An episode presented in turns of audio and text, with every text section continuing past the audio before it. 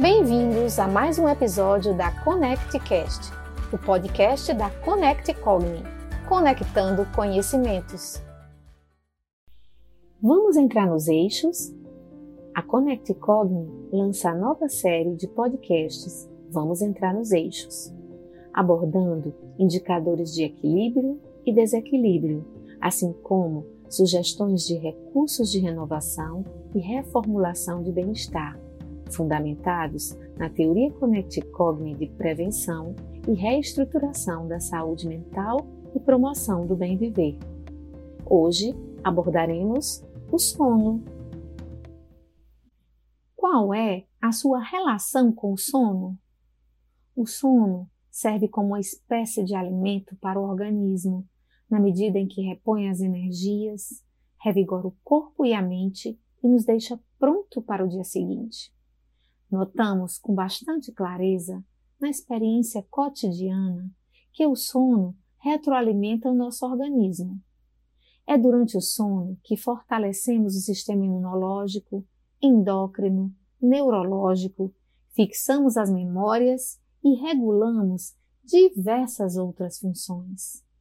Mas, para que tudo isso seja possível, é recomendado dormir bem, com qualidade. Não dormir ou ter o sono interrompido pode afetar os níveis de neurotransmissores e hormônios do estresse, prejudicando o pensamento e a regulação emocional. Tudo isso pode causar sonolência durante o dia, mal-estar emocional, dificuldade de concentração, ansiedade, esgotamento físico e mental. Um outro fator importante é a relação que os pensamentos negativos, intrusivos ou catastróficos têm com uma noite mal dormida. É preciso tomar cuidado com a insônia, pois, como a maior parte das doenças crônicas, ela é multifatorial. Existe um modelo, o modelo de Spillman, teórico que tenta explicar a insônia, as suas origens, por meio de determinadas condições chamadas de três P's. 1. Um, condição predisponente, genética ou alteração congênita. 2. Precipitantes, desencadeadores, geralmente psicossociais. 3. Perpetuantes.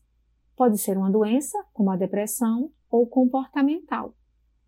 Geralmente, a insônia aparece como decorrência de um evento estressor, problema financeiro, relacionamento ruim, incertezas e tantos outros. Há muita informação disponível sobre o assunto, especialmente sobre higiene do sono, que são diversas mudanças comportamentais que auxiliam no combate da insônia, as quais são muito eficazes, mas precisam que você as repita todas as noites ao se preparar para dormir.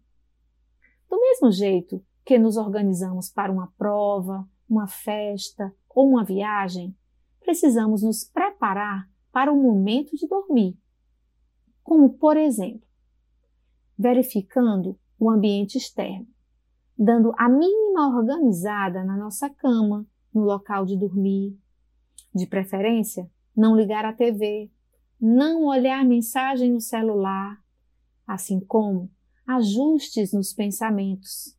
Em especial, não fazer a programação ou agenda do dia seguinte quando já estiver na cama. E, nem tão pouco, ficar lamentando o que não conseguiu fazer no dia ou que não deu certo. Isso é um passo para que surjam nas nossas mentes as memórias de tudo que foi adversidade nas nossas vidas. Portanto, a higiene do sono consiste em comportamentos que gerem tranquilidade e conforto físico e emocional e que nos levem ao relaxamento. A ajuda médica e psicológica pode ser fundamental para algumas pessoas, orientando prevenção e reestruturação de alguns comportamentos ou de sinais e sintomas que já possam ter sido instalados. Nada como uma noite bem dormida, já se diz no senso comum. Nada como um sono reparador para estarmos conectados com o bem viver. Bom sono! E aguarde o próximo episódio. Ele pode lhe ajudar a relaxar.